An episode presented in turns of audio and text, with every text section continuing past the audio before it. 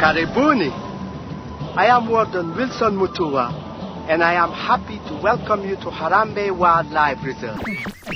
Epcot Center celebrates human achievements and innovation born from imagination.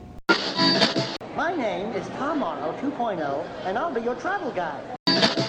Just make believe you're a tiny little seed. A tiny little seed that's reaching up to meet your need. In order to demonstrate the animation process, we're going to turn you into an animated character. Does this mean I'm only going to have three fingers? W W Radio, your information station.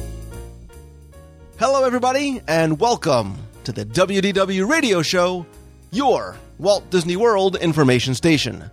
I am your host, Lou Mongello, and this is show number 192 for the week of October 17th, 2010. There are many layers to the Walt Disney World experience, and part of what I try and do on the show, site, and in my books and CDs is help you peel back many of them to help you enjoy the parks and resorts in new and exciting ways. From highlighting the stories to the details, history, trivia, and overlooked experiences, visiting the parks is so much more than simply enjoying the attractions on their face. But one way to enjoy and explore the parks is to take advantage of the many opportunities that are available. And this week, we'll explore just one of those ways as we look at the top 10 educational opportunities in Walt Disney World. And not just for kids, there are countless ways to not just learn, but enhance your experience, as well as educate others about so many different things in so many different ways. This will be a fun look at the parks from a unique perspective that'll hopefully help you look at your next visits as the ones that are filled with wonderful. This will be a fun look at the parks from a unique perspective that'll help you look at your next visits as ones that are filled with wonderful opportunities. I'll have some announcements and then play more of your voicemails at the end of the show, so sit back, relax, and enjoy this week's episode of the WDW Radio Show.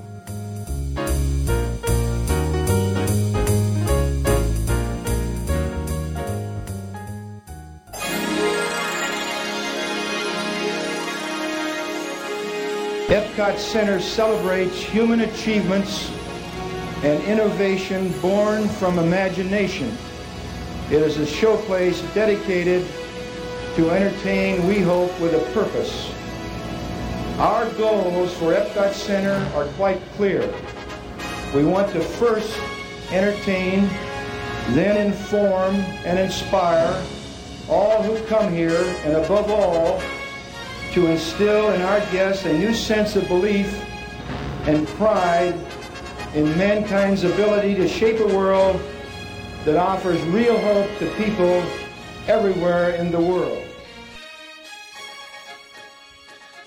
I've said for as long as I can remember that Walt Disney World is so much more than attractions and shows and resorts and, of course, great dining experience. And in fact, as time has gone on, and it really started when writing my first Walt Disney World trivia book, even more so now with the show and the recent audio guides.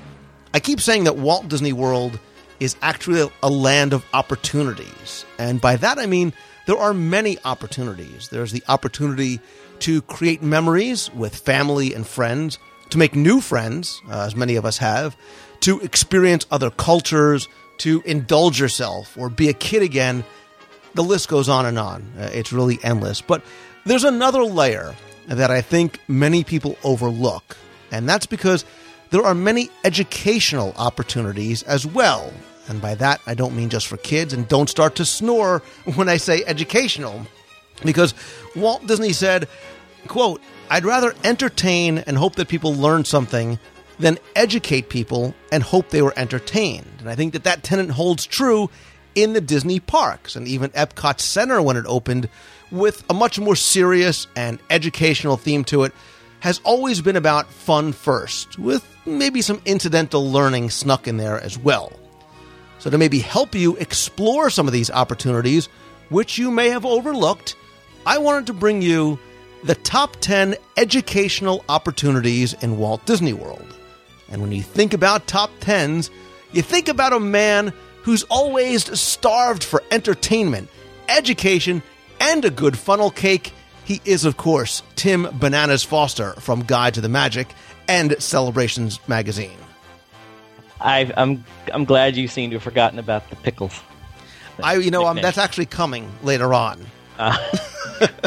That's great. So when I suggested this idea to you, you were very excited. And I think when we talk about education in Walt Disney World, Tim, and tell me if this has been sort of your experience as well, I think a lot of people's minds go right to Epcot. They think, well, this is the educational park. This is where all the learning takes place. Magic Kingdom's about fun. Uh, Disney's Hollywood Studios is about sort of this this fantasy of Hollywood. Disney's Animal Kingdom is really about sort of exploration and animals and safaris and things like that. But Ep- Epcot really has had a, the reputation of being the educational park. It was funny when we first came up with this. I didn't see how we were going to get out of Epcot, and I, I thought we'd have to put a self-imposed rule on there: only two attractions from Epcot apiece, except for the forty-eight you were going to put on your honorable mention list. But as I started going through this, I, I was coming up with a lot more uh, that was outside of Epcot, which um, which I found surprising. Well, part of what But- made but me surprised. well, part of what made me think about this was something outside of Epcot completely, and I said, and it was an educational opportunity for me that I didn't realize was going to happen as I was researching something, and it made me very excited about a topic that I honestly hadn't had a lot of interest in before that. And look, we kid around, kind of true, that the top tens are really top 300s. And for this one, I said, well, here's the, you know, I had sort of four or five in my mind, but as I started to write down the list, I really could have gone to town. And, I'm, and I started to think, Tim, that we almost really could have done one for each park, and, and maybe we should, and not just the enti- entire resort, because there are so many different ways to learn and different things that you can learn about. In, forget the resort, just inside the parks. Yeah, in fact, I'm looking at the list I whittled it down to, and I ended up staying in Epcot most of the time anyway. but yeah, we could. Um, uh, it would be neat if we went around each park and we could do our top five in each park. But we don't have time for that nonsense. Time, time is on our side. You know, now is the time. It is the best time. But It just, uh, just so I just so I feel good. Uh, uh, let me make sure I'm in the spirit of this endeavor here. Is, is can I count um, going to Splash Mountain and being educated to the fact that even if I cower and hide behind a six foot seven gentleman who's very nice but very big, that still won't protect me from the water cannon? Is that a form of education? Because I learned I'm not going to do that again.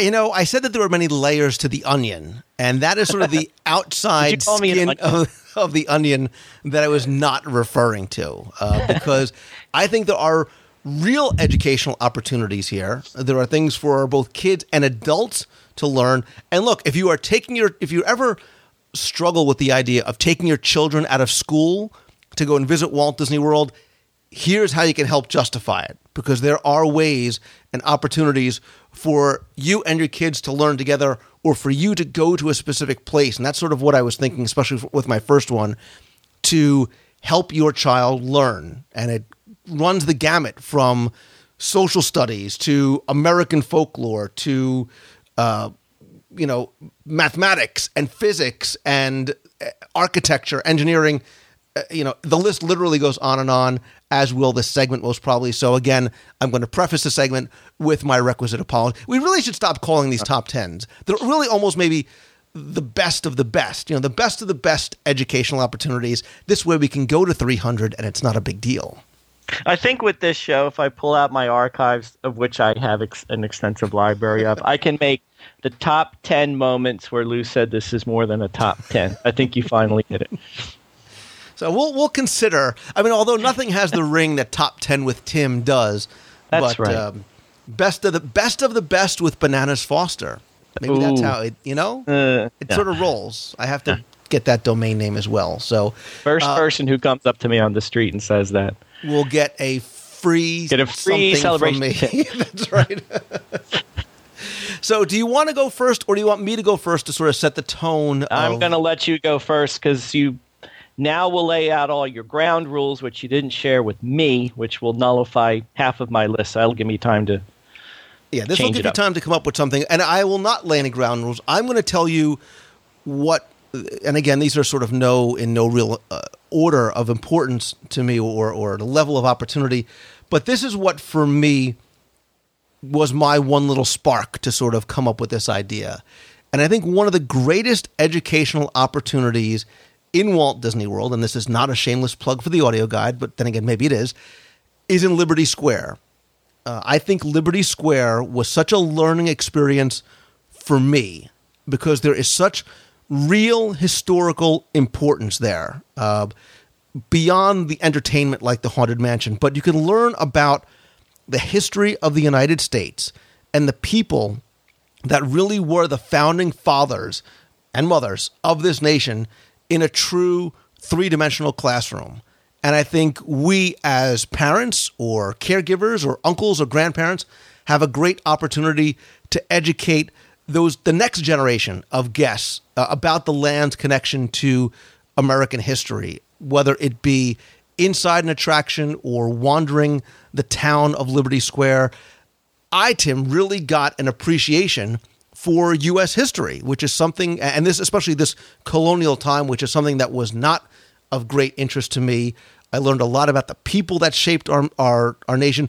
And I also learned about, beyond the real American history, I also learned, if you're a Disney fan, about the history and its connection to Walt Disney and the Imagineers that brought it to life, and what a patriot Walt was, and how this was such a very personal project for him, not Liberty Square per se, but his desire to bring this sense of patriotism to his park, something he had hoped to do with Disneyland. So I learned about our American presidents. I learned about geography, literature, the founding fathers, the, the architecture of the town, the music, uh, the, the, the simple magic that goes into the Imagineering to create some of the effects, uh, American folklore and, and literature, so, so much more. I think Liberty Square is, for being so small, uh, is is just filled with so many incredible opportunities to learn and to educate. That's the should- spirit of, of the segment. I love. We should do a show on Liberty Square. as long as you don't go to Liberty Square with the intention of learning how to spell Pennsylvania by reading the Liberty Bell, you're going to get it wrong. But you might learn something by learning out why it's spelled wrong. And I won't give away the answer because, frankly, I forget what the answer was. But that's the beauty is that you can learn not just about what's going on inside the four corners of the park, but why is you're right. You know, what is the connection of the Liberty Bell and the Liberty Tree to America, to Pennsylvania? Why is Pennsylvania spelled wrong? You know, learn about the original 13 colonies. Learn about why the rooms inside the Liberty Tree Tavern are the way they are and the stories that that shape the foundation of this land. And I mean, you said this before. I've said this before. Liberty Square um, probably contains some of the most overlooked things in, in the Magic Kingdom. Because, uh, be honest, most people go haunted mansion, get in, get out, and leave, and and overlook all the other treasures that are hidden there. And even walking around with you one day when we were doing our Liberty Square, I was seeing things I hadn't seen before. Because you wouldn't let me go get an egg roll in Adventureland because I was hungry. Pickles at the pickle barrel. Come on but but it is it's a, it's a great place to explore and one that most that most people don't even think to explore. Partly because it is so small, um, you feel like you're in, you walk in and you walk out and you're done. But but um, take the time and look at it. There's a lot to learn, lot to lot to lot of treasures to find. You're right. I think a lot of people look at Liberty Square as a thoroughfare between the hub and Frontierland or Fantasyland and Frontierland or a way to get to the Haunted Mansion and move on. And I think that you can and you should literally spend hours in that land. I mean, if, if you really want to appreciate the level of detail and story in the park, uh, Liberty Square is, a great way to do it in a very small environment. I'm going to map out the uh, Lou ideal Walt Disney World vacation. So right now I got day one, day two, Animal Kingdom. So day three I'm going to have from 10 a.m. to what do you say, two or three Sure. at Liberty Square. So good thing I got that 21 day park ticket. Yeah, and, and make sure you allot enough time for dining in there too. Oh, There's well, at least goes- five meals a day. So that goes without saying. Um, all right, so for my first one, I was trying to imagine, and I think I got a pretty good idea of what this would be like. The typical Lou Mongello morning. yeah, Um, I'm imagining, I'm imagining Tai Chi in the backyard. The requisite 51 handed push ups. You stop me when I'm wrong. Um, the practicing the karaoke in front of the mirror. And of course, your daily recital of the ABCs. And of course, Lou, you know who invented the ABCs. if you say thank the Phoenicians, I'm Yes. telling you. Thank the Phoenicians for inventing the ABC. Um, But they didn't invent the ABCs. That ah, forget it. Oh, what you were there? I'm practically old enough to be, but well, it, quick sidetrack. event- They didn't technically. The Phoenicians did not invent the A B C D E alphabet, but that's okay. We understand what what Dame Judi was understand trying the to gist get. Right. of what she was saying. In any event, obviously, I'm in Spaceship Earth right now. Um, Walter Cronkite, Jeremy Irons. I miss you guys. I love you Jeremy, guys. Irons, Jeremy Irons is my favorite.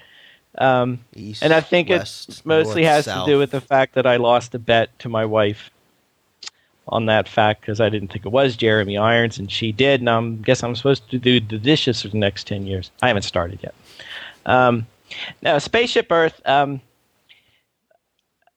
obviously, obviously very educational if, if you approach it that way. I think that the cool thing about it, though, is um, right as you said, Walter Cronkite, Jeremy Irons. I, I think everybody has their own impression of Spaceship Earth, depending on probably when you first started riding it.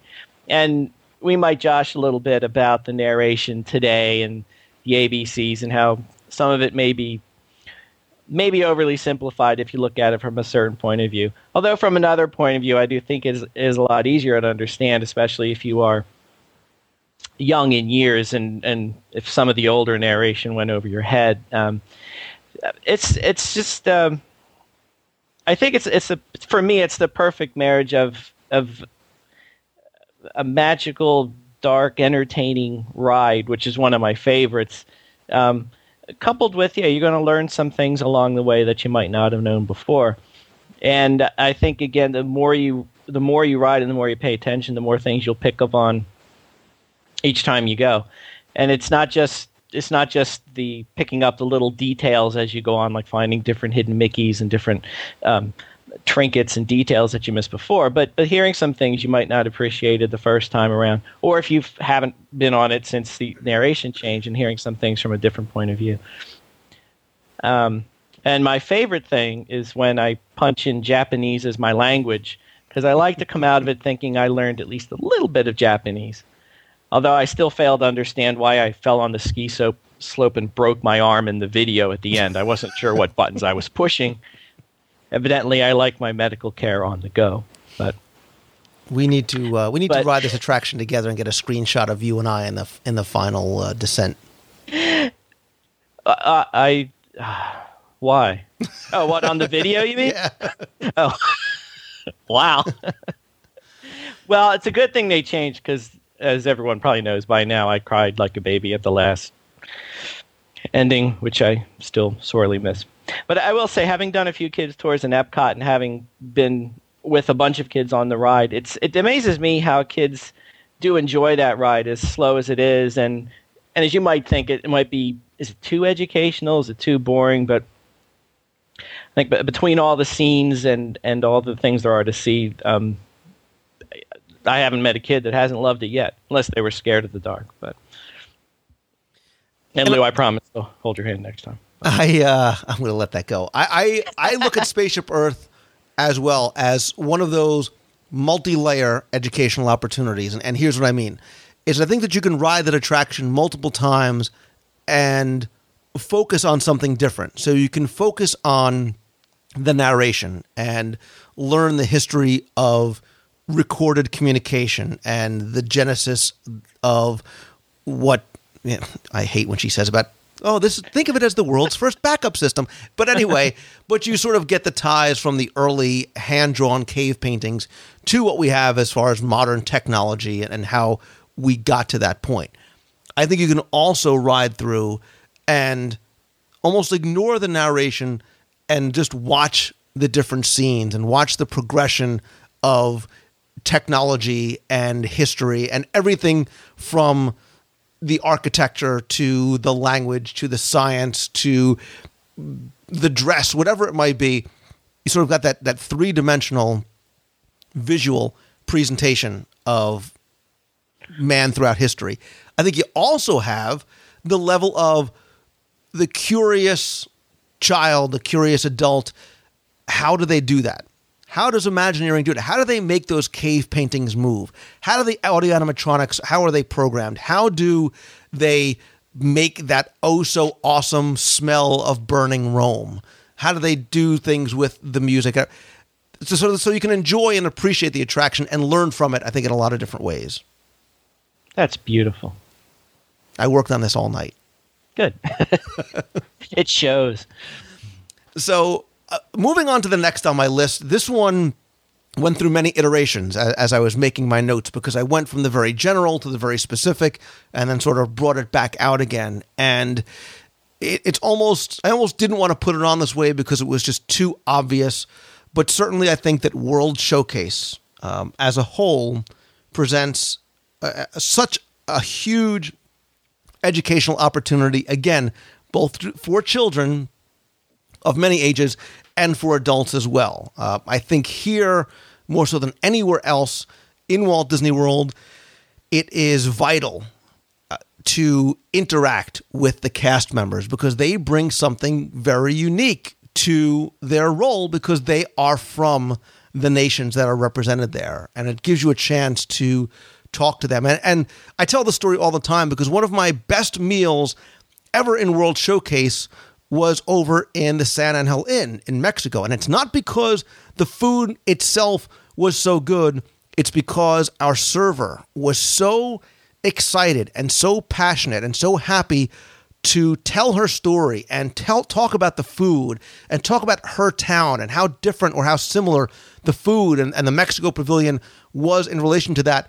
We recorded it, we did a live review of it, and it really made for a great experience. Of course, you got to tie it into food. I think one of the best ways to learn about a culture is through their food. I don't think anything uh, is too crazy for the palate. So if you if you've ever been scared to go and try restaurant Marrakesh, you shouldn't because it's a great educational opportunity.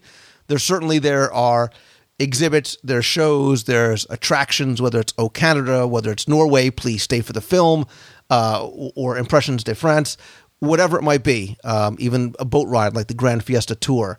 Even the Food and Wine Festival, Tim, offers another level of educational opportunities. There's culinary demonstrations, there's wine presentations, there's wine schools, learn how to pair food and wine, beverage seminars, guest speakers, book authors, so so much more. I mean, World Showcase for those people that just sort of blow through past the promenade and look on your maps and say, "Well, Morocco doesn't have a ride, let's move on."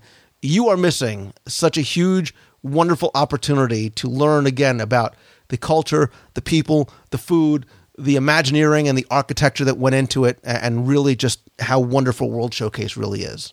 And did I mention the food? No, you didn't mention the food. That's amazing. this is funny because uh, we could have done the top 10 just of the pavilions, and we've had to have ditched one. I'm not sure which one it would have been. but And you're lucky I didn't have one of the countries as one of mine because. You can, but you can, though, because I think each presents its own unique opportunity. Well, I did, uh, but I didn't. So, but there you are, changing the rules again without letting me know. I've Got to keep you on your toes, Foster. the thing, a thing about World Showcase, as you were saying that, um, as I as I was thinking about it, was to like I said, many people go through World Showcase rather quickly for whatever reason, if they're trying to get to dinner, or just getting to the other side of the park, or heading to Maelstrom, and that's the end of the story. But um, so many of the pavilions have much more to offer. Even if you're taking your time and walking slowly along the promenade past all the countries, making sure you go in and explore. There's so many hidden treasures to find. Uh, surprisingly overlooked. I think some of it might be because people don't realize they're there. They're not marked very well and you might miss them. But places like the church in Norway, or the museum in the back of the Japan Pavilion, or the art gallery in the Morocco Pavilion. Um, these are all places that are, are well worth going to and exploring. And the best part is you'll probably be in there by yourself because most, pe- most people miss them. But pretty much each and every pavilion has something like that. So it's, it, like I said, it's definitely worth exploring and learning more about the, the host country where you're at. Definitely. Oh, it's my turn. Where shall we go? I went on for a long time to give you time to come up with something. I think I'm going to get out of Epcot. All right, this one's. Hmm. All right, we'll do this one first. I'm going to go over to the studios. Mm. Mm. I like it. And I'm sure this has to be on your list somewhere. The One Man's Dream exhibit. I don't hear any moaning. I guess I didn't have it, It- it's on. on my list as part of something else. Ah, well, not anymore because I just stole it from you. So, um, no, the One Man's Dream, which I believe, uh, correct me if I'm wrong, Lou, is currently closed. Is that correct? It Not is. too much It's uh, it's being refurbed, and I'm I'm excited, believe it or not, for what D23 is going to bring in for the reimagineered One Man's Dream. Lots of new so- artifacts coming. So some of what I say might not exist when it reopens again. So I'll try and just give a brief overview. I'm not sure. You might know, Lou, how much it's changing. I'm not actually sure myself. But in any event, um, to me, um, even beyond Tower of Terror and the Rock and Roller Coaster, which everyone who listens to the show knows I cannot wait to get on those attractions whenever I go to the studios. But um, One Man's Dream is oddly enough one of the highlights of the studios every time I go to visit it. Um, for a number of reasons. I think for someone who just is a junkie for learning about Walt Disney and Disney World and how this all came to be, uh, there's nothing like walking through the exhibit and looking at the models and looking at the old drawings and the old plans and seeing Walt Disney giving the original Epcot speech right in front of your eyes. Um, but I, th- I think another part of this for me is having that moment when you're at Walt Disney World, no matter where you are. And to me, it can happen anywhere. It can happen when you see an old cartoon on TV in the lobby of a of a resort, or if you see a character.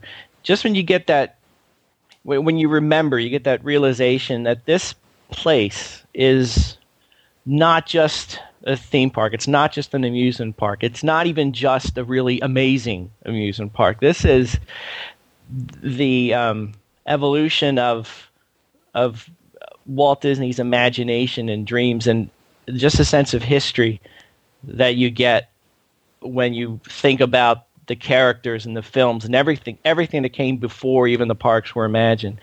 And going through one man's dream, you get to see all this. You get to see Walt Disney's early, early days, his first forays into um, animation, and early drawings and so forth. And to me, it's just it's really humbling to realize where where you get a real sense of where you are and what this is all about. Um, and the thing for me, not again, I don't know if it's still going to be there when it reopens, but the film at the end, um, I can't really explain why, but it was one of those tear jerky moments for me when I would see that film. It was it something about it. I would confess I shed a little tear, but I, I think it was just realizing the enormity of what what surrounds you and the history behind everything that you see, and, and it's not just a cool park. There's there's characters, there's movies, there's film, there's imagination, there's a great man behind all of this. And to me, to me, that's what I get out of one man's dream when I go, and and I think, you know, for other people going, even for little kids, it's it's just fascinating to see all the uh, all the memorabilia and mementos that were there, the, from Walt Disney's desk, from his and his second grade desk to early animatronics. It's just darn it, it's just so cool to see all these things. And while I agree with you, I think for me the most important part about this attraction, and it is an, an attraction, is the fact that it's called Walt Disney One Man's Dream because it's less for me about the memorabilia and the artifacts and the models and the props as it is about personalizing it all to Walt Disney and letting you understand, especially younger people who may not realize that he was a real person and this was his journey and these were his struggles and obstacles that he was able to overcome in the face of countless people who told him that it couldn't be done. And I think the story of the guy with $40 in his pocket following his dream and making all of this that we how now have and appreciate is incredibly educational certainly uh, it's inspiring and it's informative and i think it presents a great way and i think for a lot of people the first and only way they really get to understand more about Walt Disney the man. And that's why I think that is such a very, very important attraction and why I am so excited about it reopening. Agreed. That's it. You just give me agreed. That's it. You said it so well. Again, I practice that all day. All right, uh, I'm going to um, I'm going to move on to again something that's potentially obvious. So, but it's also it's a broad topic because I think that while there is so much to get from what's on the surface and the, the mul- these multiple layers that I keep talking about inside the parks, uh, Disney also makes it easy for you to learn more, especially if there is a topic that interests you. And they do that by more than 20 different backstage tours. And for geeks like me, when I learned at a young age, Tim, that I was able to have that curtain pulled back and have it shown to me how they make this 24 7, 365 real working city work and how they sort of create that magic that happens every day didn't spoil it for me. I was incredibly fascinated by it, and I tried to take as many tours as often as I could to learn about everything from the DACS computer control system to going to see the utilidors to wanting to see central shops and so much more. But they really do have something for everybody. So if Disney's Animal Kingdom is your thing, there's a backstage safari, there's Wild by Design that talks about the architecture. If the land pavilion and some of the things that you see there, that the the the dome and uh, the hydroponics, you can take a behind the seeds tour if water is your thing and the seas there's you can swim with the dolphins and dolphins in depth. There's dive quest where you can actually get into the tank and get inside the attraction. There's the aqua tour gardens of the world if the horticulture and the landscaping which is fascinating to me is interest of you hidden treasures of world showcase there's segway tours future world tours there's tours for the whole family if you want to go for family magic there's more intense and longer tours like Keys to the Kingdom. There's Backstage Magic, which is like an eight hour full day tour. Uh, if trains are your thing, there's Magic Behind the Steam Trains. There's the holiday tours. And, and to what your uh, last one was, there's the new Inspiration Through Walt's Eyes tours, which brings it again home to Walt Disney and lets you understand better the connection from what you see now to Walt Disney who never got to see this dream realized. So I think those uh, range in price and in duration and in uh, depth and level of both entertainment and education. And again, I think there's something there for everybody. And if you've never taken a backstage tour, I highly, highly recommend them. Well, speaking of tours, that'll actually take me to my next one and this is actually this is sort of related to the one I had before. I'm I'm still in the studios, and for every young aspiring artist out there, um, even even people who are fully versed in Photoshop, Lou. I know you don't really need to have this, but in case you were interested, you know, every young artist, every young animator wannabe, uh, the Magic of Disney Animation Tour was also one of my must go visits when I was at the studios. Um, very different, obviously, than when it started. Um, for those who didn't have the opportunity to take it earlier, you actually got to tour uh, the real working studio and see animators at work. Um, now, of course, the animators aren't there, so you just see their offices. But but even today, I think you know I, I miss seeing the people there, obviously, but I, I think they still do a pretty good job of of uh, painting a picture, so to speak, of what it is like to be um, an animator. And I think for someone who loves to draw and, and loves the animated films and uh, loves to see how they were made, um, it's a really great experience to walk through and, and see the studios again, whether there are people working in there or not, but just to see uh, the workstations that people would work at, the tools that they used, um, the different rooms they did, whether it was the sound rooms or the color rooms. Um, it's it's really neat to look at. And, and at the beginning of the tour, you have the film now with Mushu. Um, I probably I, I, can guess that you probably prefer the Robin Williams, William Cronkite version of how to make a cartoon. Um, I actually prefer the Walter Cronkite version, but William Cronkite, I'm sure. I did, did I say William Cronkite? A, His cousin you know William was I mean. a great stand-in. well, I was thinking of Peter Pan there for you, but yeah, and at, at certain, but I, I certainly Robin Williams brought a brought a, another level but, of you know fun to the film. So, uh, but even now, walking through. Um, it's pretty cool. Uh, and at the end now, they do have a lot of interactive things, um, more geared towards younger children, but they are they are still neat to um, uh, to play with. Whether you want to learn how to draw a Mickey Mouse for yourself, or take a shot at doing some coloring yourself or doing voiceovers or finding out which character you really are. And if anybody's interested, I'm Tarzan, I think is what it said. yep, that's me. I am most that's, like yeah. Tarzan. When I see you, I, it's the first thing I think of. You think Tarzan. Tarzan. There's a poll. There's a poll for the site. What Disney character does Tim Foster most emulate or resemble? Oh God. Come comment on the show notes this week. Okay. But, I, but again, even for me, I in fact, I some of my daughter's friends and, and my daughter too actually is are they're into animation and that sort of thing. One is actually going to school for animation, and um, I know for them and for me, um, just seeing the studios, it, that's like your dream job when you you grow up watching the cartoons and watching the films and wanting to be a part of them. And even if you can't do it for a living, just seeing how they're made is, is, is quite an experience if you're into that sort of thing. I think, um, and I agree with you. This was part of, again, like One Man's Dream was part of another one that I had on my list um, because I think it's important for us. Look, we all love Disney movies in some form or fashion.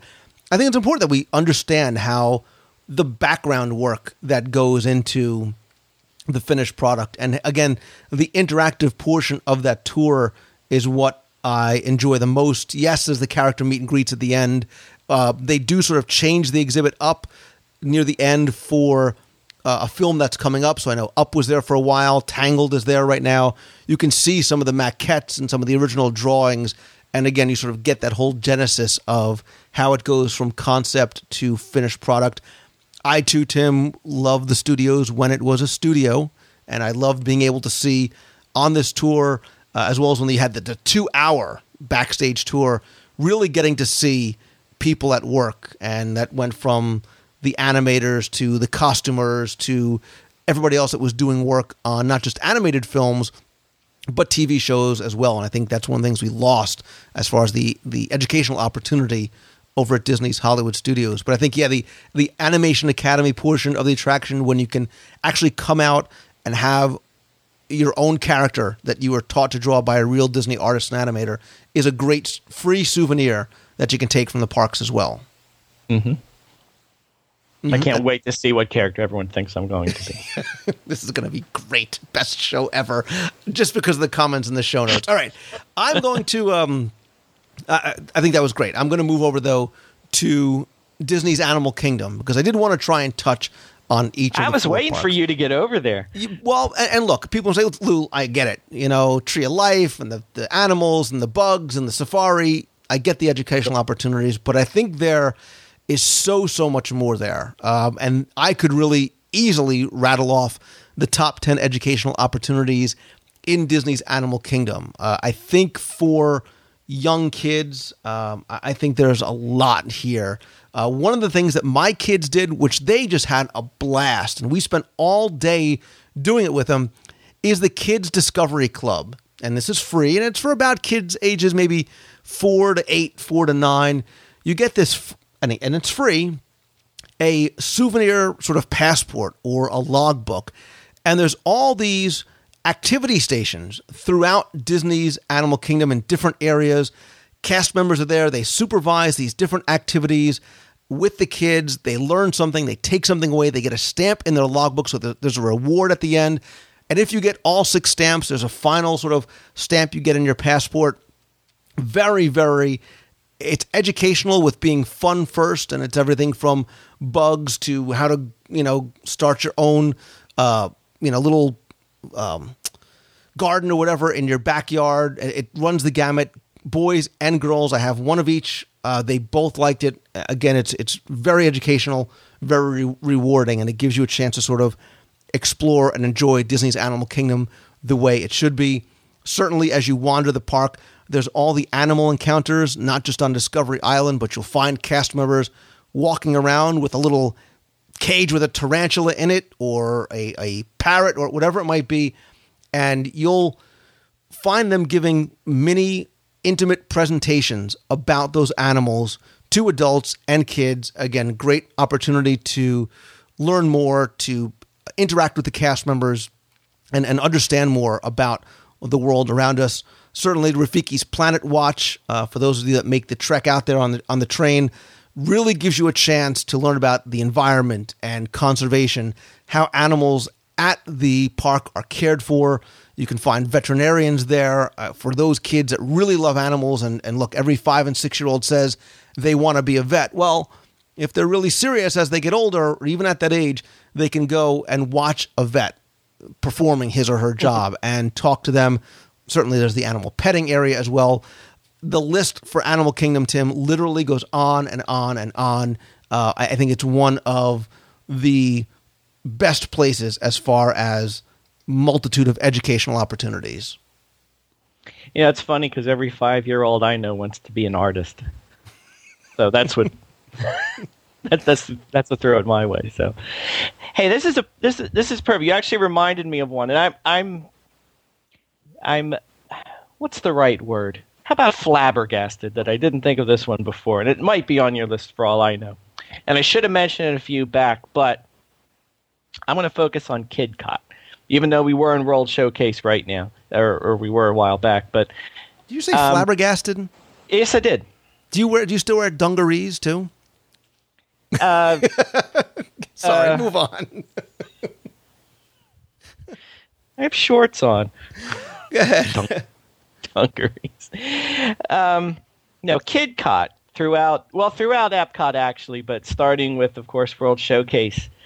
Um, I think as we talked about um, going through World Showcase and experiencing the different cultures and learning different things about different countries, um, kind of overlooked the fact that there is a perfect way for kids to do this um, without, hopefully, without feeling like they're being dragged through World Showcase and this is boring. Get me back to the rides and all the fun stuff.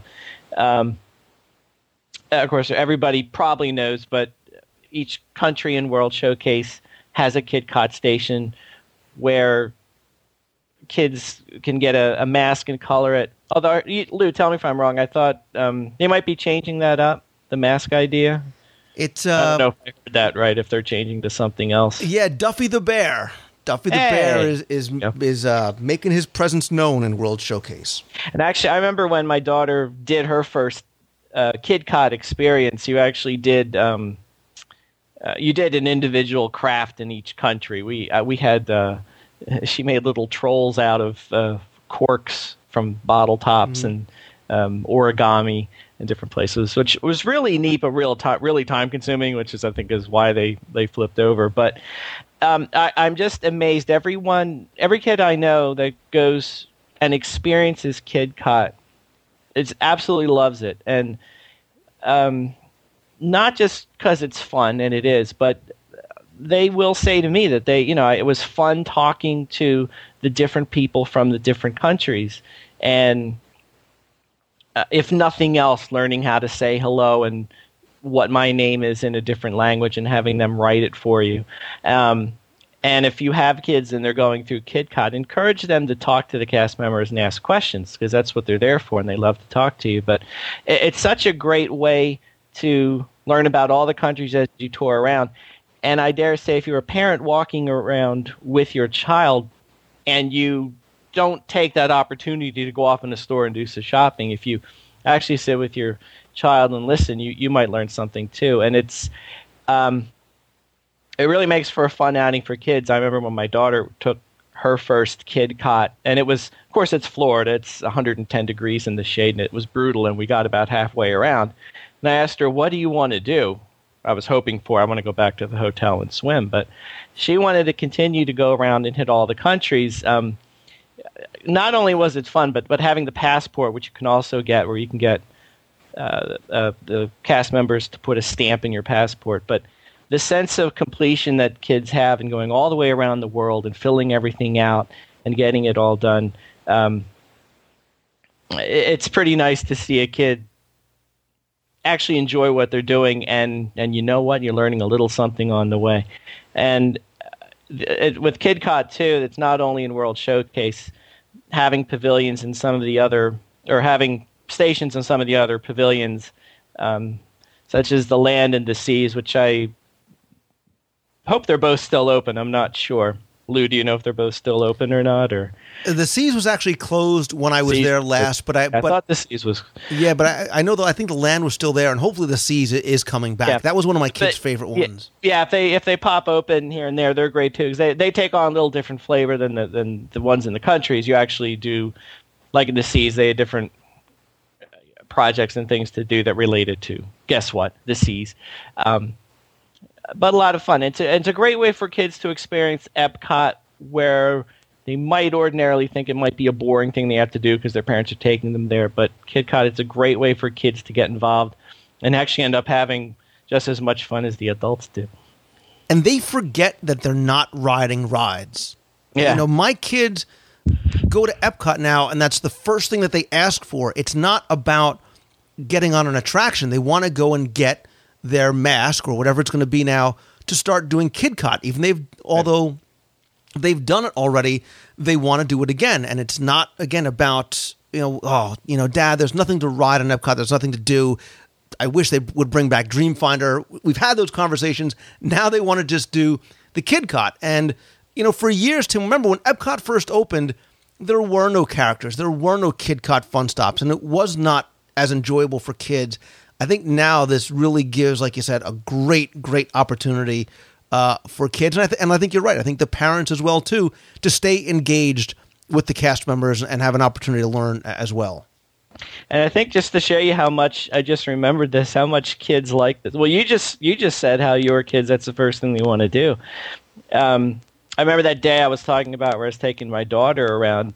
That was her day. We always and I recommend parents do this if your kid is old enough. Like you let your kid have a day. They're the boss. If they want to go to the Magic Kingdom all day, that's fine. You want to stay in the room and watch TV all day? That's fine too. This is your day. Her day, her decision was I want to go to Epcot and I want to do KidCot. I want to go around and see all the countries. Right. It makes them curious. I mean, it makes the kids curious and want to learn more. Now, the the thing I, I like to add, and this drives my daughter crazy, this was the year of the Millennium, when the Millennium Village was up, and the uh, passport for World Showcase was extended into all the countries that were in the Millennium Village. That was a little too much for her. I had the mission of, Dad, will you go in and get all the rest of the autographs for me? So there I was with my little passport asking for autographs and stamps from the from Sweden and Scotland and Israel and There is nothing wrong with that. And adults can go and buy the World Showcase passport. I think it's maybe seven, eight dollars, and go get them stamped from all the countries as well. You can do a similar kind of thing where you actually have to go and engage a cast member and get your stamp. So. Uh, adults that maybe would feel awkward doing a KidCot fun stop and coloring in a shark can actually get a passport and accomplish the same thing as well. I mean, I'm not uncomfortable with that, but if you know others are. That's Some of the parents might give you the googly eyes if you're sitting at the table coloring with with the kids. So oh, that's what that was. yeah. so um, I'm also going to stay in Epcot. Um, is you would, and I'm actually going to stay in Future World. So you're saying, okay, the next logical place is probably something like the Land. It's got a great educational ac- uh, attraction. There's you know real working labs, and there's tours, and the greenhouse, and the aquacell, and yeah, and I think that that is one of them. But I'm actually going to go next door to a place we were just talking about, and it's the Seas with Nemo and friends. And you say, okay, well, sure, there's the attraction. There's Turtle Talk with Crush. While the attraction I think is fun, I think Turtle Talk with Crush again offers you an educational opportunity because not just because it's interactive, the kids get to ask the questions that they are curious about. However wild or they might be, or how serious they might be, they will get an answer. Um, and it's a great way. And look, technology wise, again, as a geek, when we when it first opened, we all were like amazed at how do they do this? What is the technology behind this? Because we had never seen anything like that before. But the pavilion itself is an opportunity. Um, the aquarium tank was at one point the largest saltwater aquarium in the world. You, you can find out how they make that coral reef, about all the different types of sea life that inhabit there. You can go to the stingray and the jellyfish habitats. You can see, learn about the the life support sys- systems. I, I mean, I liked it kind of better when it was Sea Base Alpha and sort of had that undersea research facility um, feel to it. But there's also, and one of the things I really like, and I think a lot of people miss, is the manatee exhibit.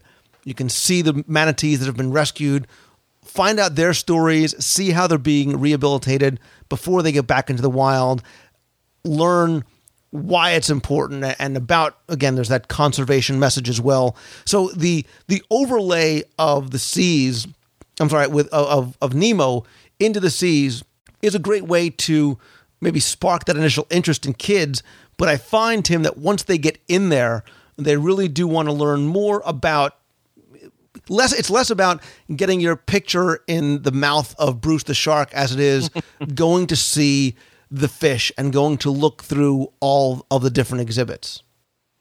Yeah, actually, I had the seas on my list. That's good thinking on your part. Um, yeah, lots of things to see there. I will say the manatees are, are a family favorite, um, especially seeing the, the cabbage floating all throughout the tank. it's a wonderful thing. Um, for my last one, I'm actually as much as we talked about getting out of Epcot, I'm actually still staying in Epcot for my next one too. Um, and I think if I'm counting right, this is my number five. Although, like I said, these were in no particular order, so this is this is not my number one necessarily. This is just my fifth one, we'll say. Um, it's it's not really at the top of my list. I, I just find it an interesting place to go, and I think it's another place that a lot of people overlook. And it's it's Innoventions, but not Innoventions proper, where all the exhibits are. Um, now I'm talking about the Innoventions on the imagination seas living with the land side. Uh, two things there that, that always struck me as uh, quasi educational, but again, things that most people don't pay attention to. Um, in the back of the Innoventions building is this beautiful wide open space where there's nothing there. There's just a few benches and so forth. Um, at one point, uh, there was tucked away, and I think I, I, looked in the door. It looks to still be there. Was the um, the exhibit for Epcot's 25th um, anniversary, where it, it, walked you through. Uh, you know how Epcot came to be and, and how it grew and so forth.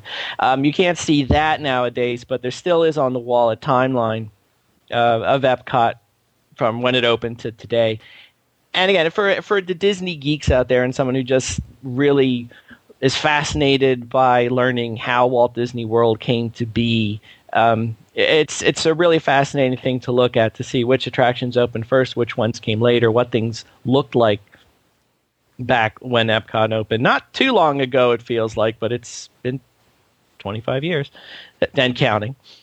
Um, so if you find that, it, it's a great place to take a break and cool off anyway. But um, if you're into Disney history, take a look at the timeline. It's it's pretty interesting. Uh, the other thing I feel that people overlook a lot is as you leave the pavilion from that side and you make your way over to the attractions, is a, a courtyard that's filled with uh, plaques in the ground that commemorate different discoveries and inventions throughout the years. And I'd say most people walk right over it, not paid any mind. Uh, but when you go by it, take a look. Uh, you'll see some interesting plaques on the ground. Some make sense, like the airplane, um, the electric light, and the, t- the, telegraph, and things like that. But you'll also find, uh, you know, the World Wide Web and um, the microprocessor and, and some other things. Uh, DNA. Not, I don't know when DNA was invented, but it's there nonetheless. Is, um, is Al Gore attributed to the World Wide Web? I'm just curious. No. no. now, you want to know? I'll tell you because it's no. Al Gore did not invent the World Wide Web. Um, it's curious though because I've been talking about this place with some people. I was on a on one of our kids tours of Epcot that we did, we were walking over this courtyard, and in the middle of the courtyard is is a giant round area that has uh, various quotes from uh, famous scientists and, and other notable people from the past. And one of the mothers remarked that, "Oh, you know about that, right?" And I said, well, "What is it?" And said, "That's the actual center of Walt Disney World." And I said, "Wow, that's neat." So I put it in my memory bank and held on to it for a while. But as I learned later, that's actually not the case, so to speak. Um, some people even would tell me it was the center of Epcot, which any good map will tell you is probably smack in the middle of World Showcase Lagoon and not a place you could really go stand on. But um, for those who heard that story, it's it's one of those ones that has been going around for a long, long time, but um, alas, it's not true. It does make an interesting anecdote, though, if you want to if you want to tell people about it, but don't steer them wrong. But if you do hear people tell you that's the center of Walt Disney World, you can tell them, no, it's not. That's out in a swamp somewhere next to the blah blah blah. You can kind of fill in the blank because the center, I think, kind of migrates depending on where the boundaries are. Yeah, and with all the acquisitions of, of, property and the selling off of there. property, yeah, you don't really know where the uh, so where the center. so it's a it's a place that most people overlook. It's got an interesting uh, urban legend story behind it, and even that aside, it's it's pretty interesting considering you know you're in future world, and this is um, kind of what Epcot's all about. Uh, seeing uh, you know the evolution of how man has grown in terms of scientific discovery and knowledge and, and that sort of thing. So it's, it's it's a neat place to examine if you have a few minutes. I think those are two great ones, and I think that there's many more like that. So even throughout Future World, you go over to Mission Space yeah. and the queue.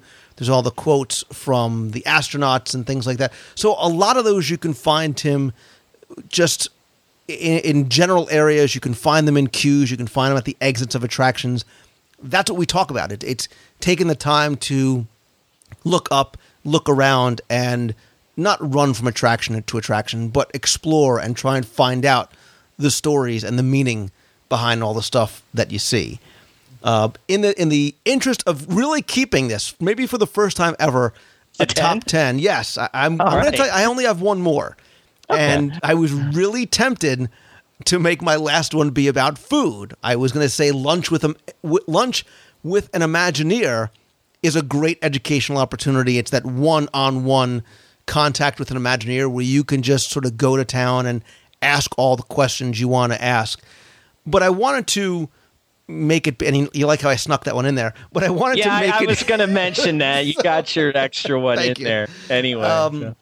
something on a more general term because the quote from Walt Disney that he said before continues to sort of resonate in my mind as I was talking about the, this about making it entertaining first and educational secondary. And I think there are a lot of opportunities for things you can do, specific experiences you can have that are entertaining first and are educational almost as a byproduct from it. Uh, I think about things like the lessons that you can take on property. And you might not realize that you can take horseback riding lessons. You could take archery lessons. You can learn how to ride a Segway. You can go fishing. Even if you've never fished before, you can learn about how to fish, the fish that are in there, the story about how the lake was stocked, and, and learn from a pro how to fish. Even attractions. Uh, you know, again, you're taking your kids out of school, you want to sort of make yourself feel better. There's things like Cyberspace Mountain and the Sum of All Thrills, which are really true interactive physics experiments. Your kid doesn't want to learn math, he thinks physics is stupid, he'll never use it. Here's a great practical, real world application of the things that they are learning or may learn.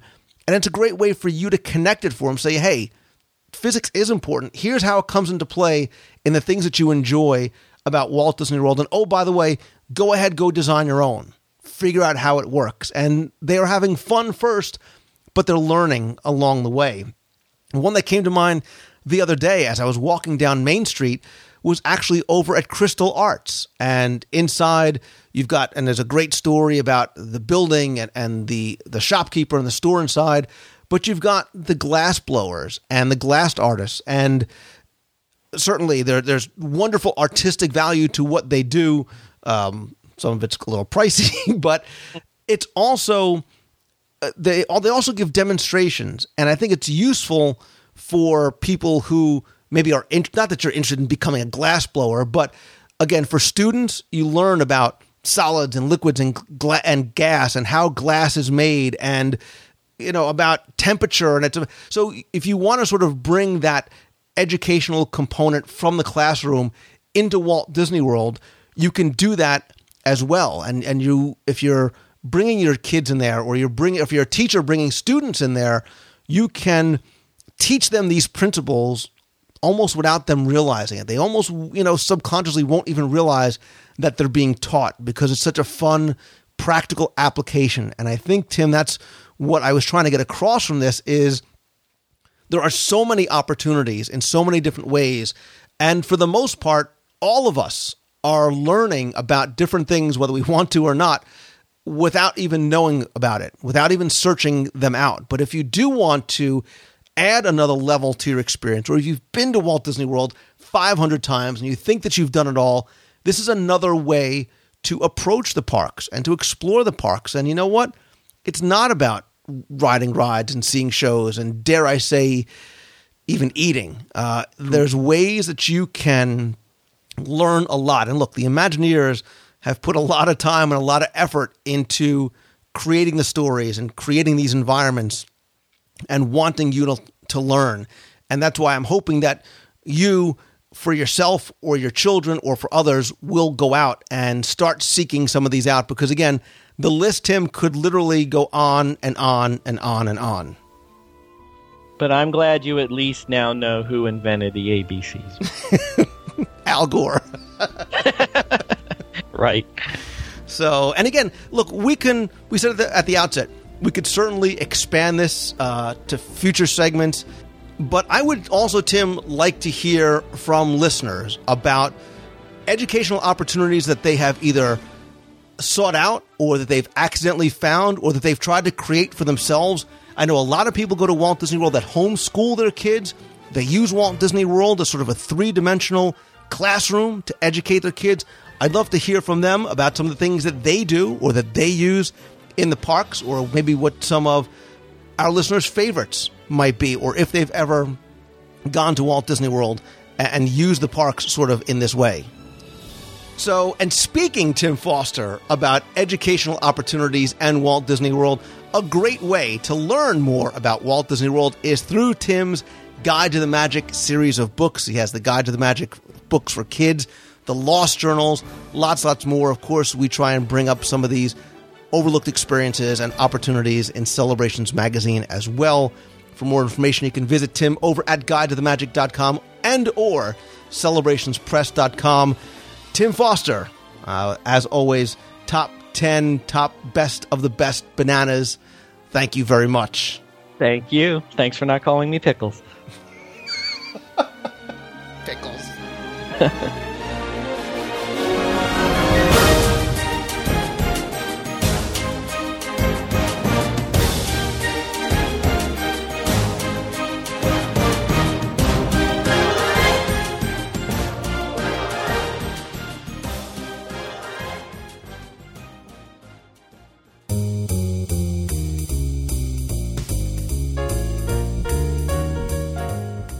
That's going to do it for this week's show. Hope you enjoyed our look at the educational opportunities in Walt Disney World.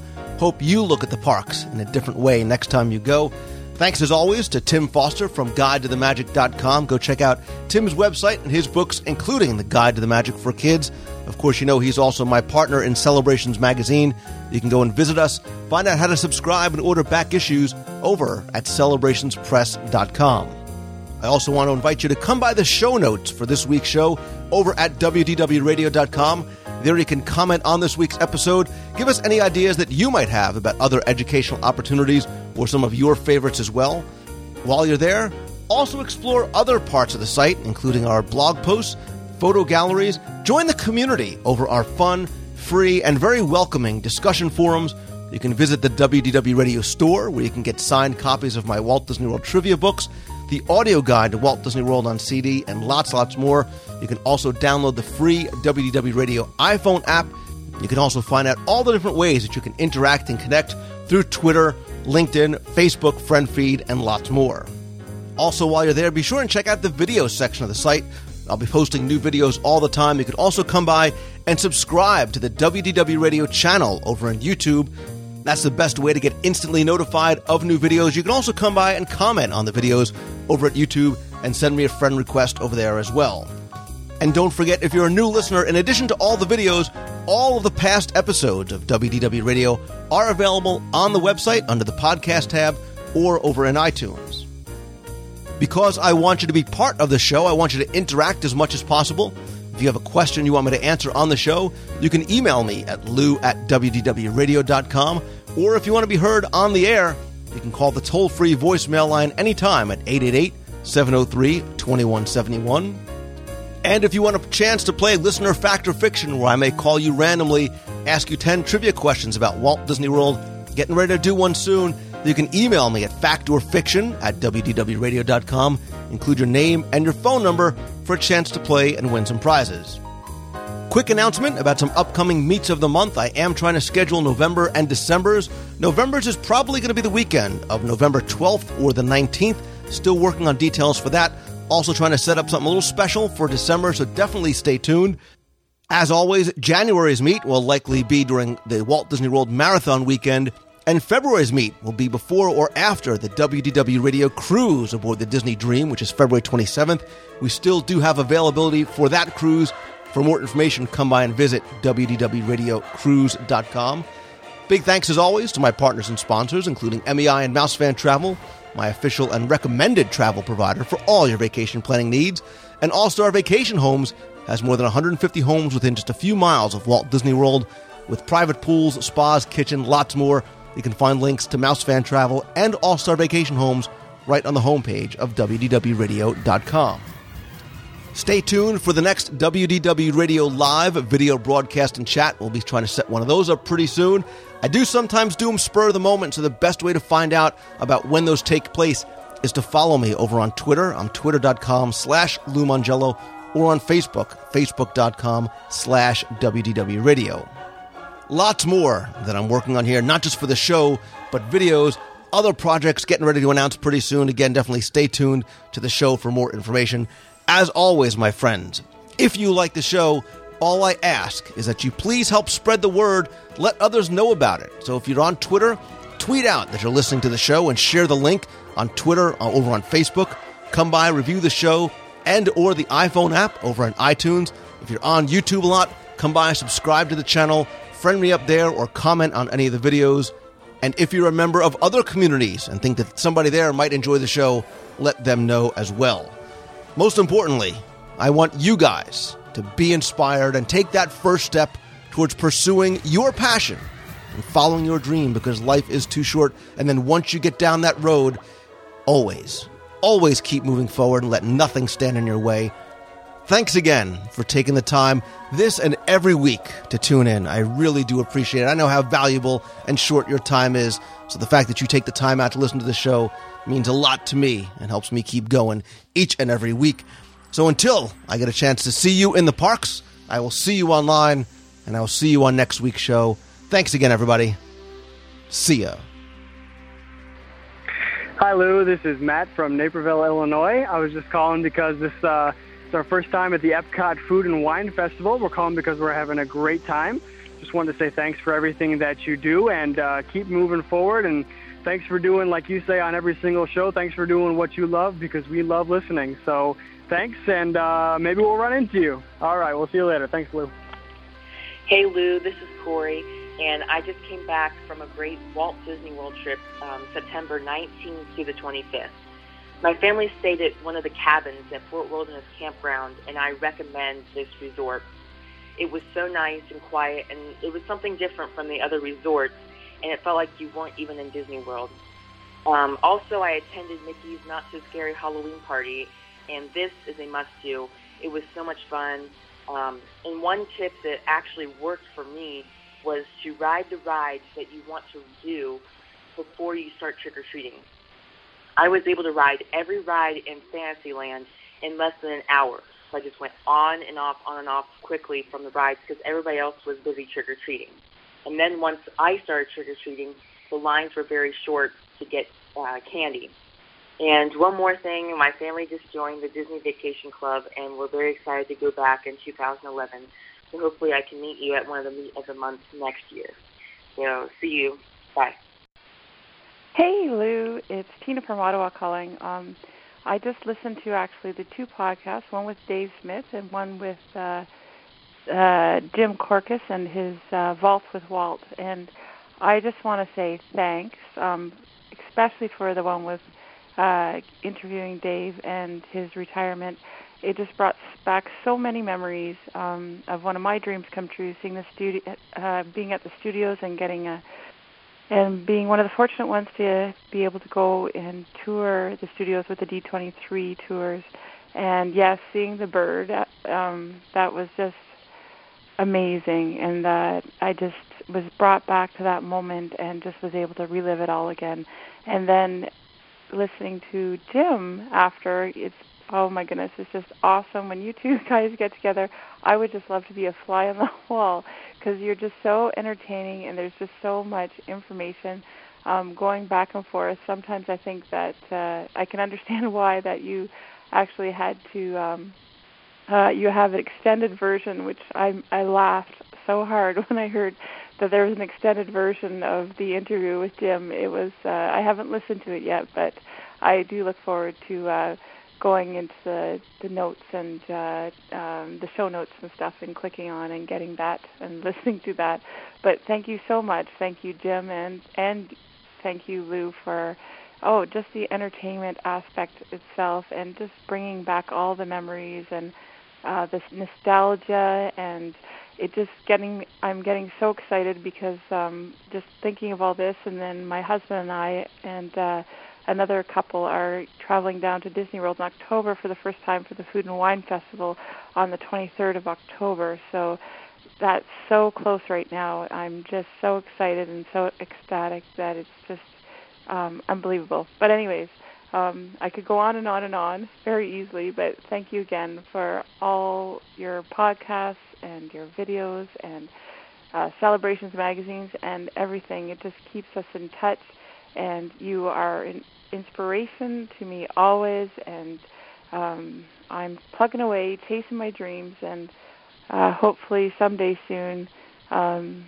you'll be hearing about that too. So thanks again. Have a wonderful week, and I hope uh, you had a wonderful time at Epcot, which I'm sure you did, and it was nice to hear the Destination D too. That was enjoyable as well.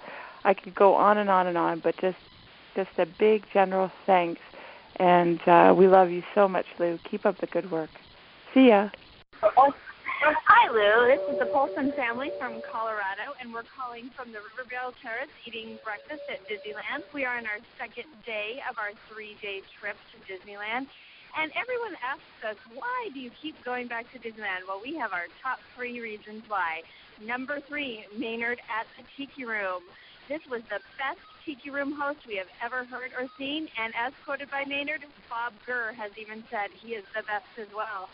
Number two, we were here on 10 10 10, and we got to do a great pin adventure. We ran around the park, got some stamps, and earned a free pin. And our number one reason for coming back to Disneyland is the magical moments that cast members make for you. Last night before the park closed, we went on Splash Mountain and we were able to ride it three times in a row without even getting off. That's why we love Disney and we love your show. Have a great day. Hi, Lou. This is Dave Turner from Bear, Delaware. I was just listening to show 189, the roundtable discussion of Destination D, and one of your panel talked about the all the film they found in the archives of Disneyland being built, and I just wanted to pass along to all my fellow Disney geeks that uh, some of that footage is available on one of Walt Disney's treasure DVDs. It's on the from year eight. It's called Disneyland Secret Stories and Magic, one of the best of that Walt Disney treasures. Thank you so much for all you do, Lou. Have a great day. Bye. Hi, Lou and podcast listeners. This is Laura from San Diego, but tonight I am at Disneyland at Mickey's Halloween party, and holy smokes, is this awesome! Um, my candy bag is so heavy I can barely carry it, and but even better than that, of course, the Mansion is all jacked up again, and I love it. But also, Space Mountain is now Ghost Galaxy, and the soundtrack is different, and it's like there are fiery ghosts chasing us through space the whole time. It is so awesome. So if you're in Southern California, go ride Ghost Galaxy. It's so awesome. Uh, see ya.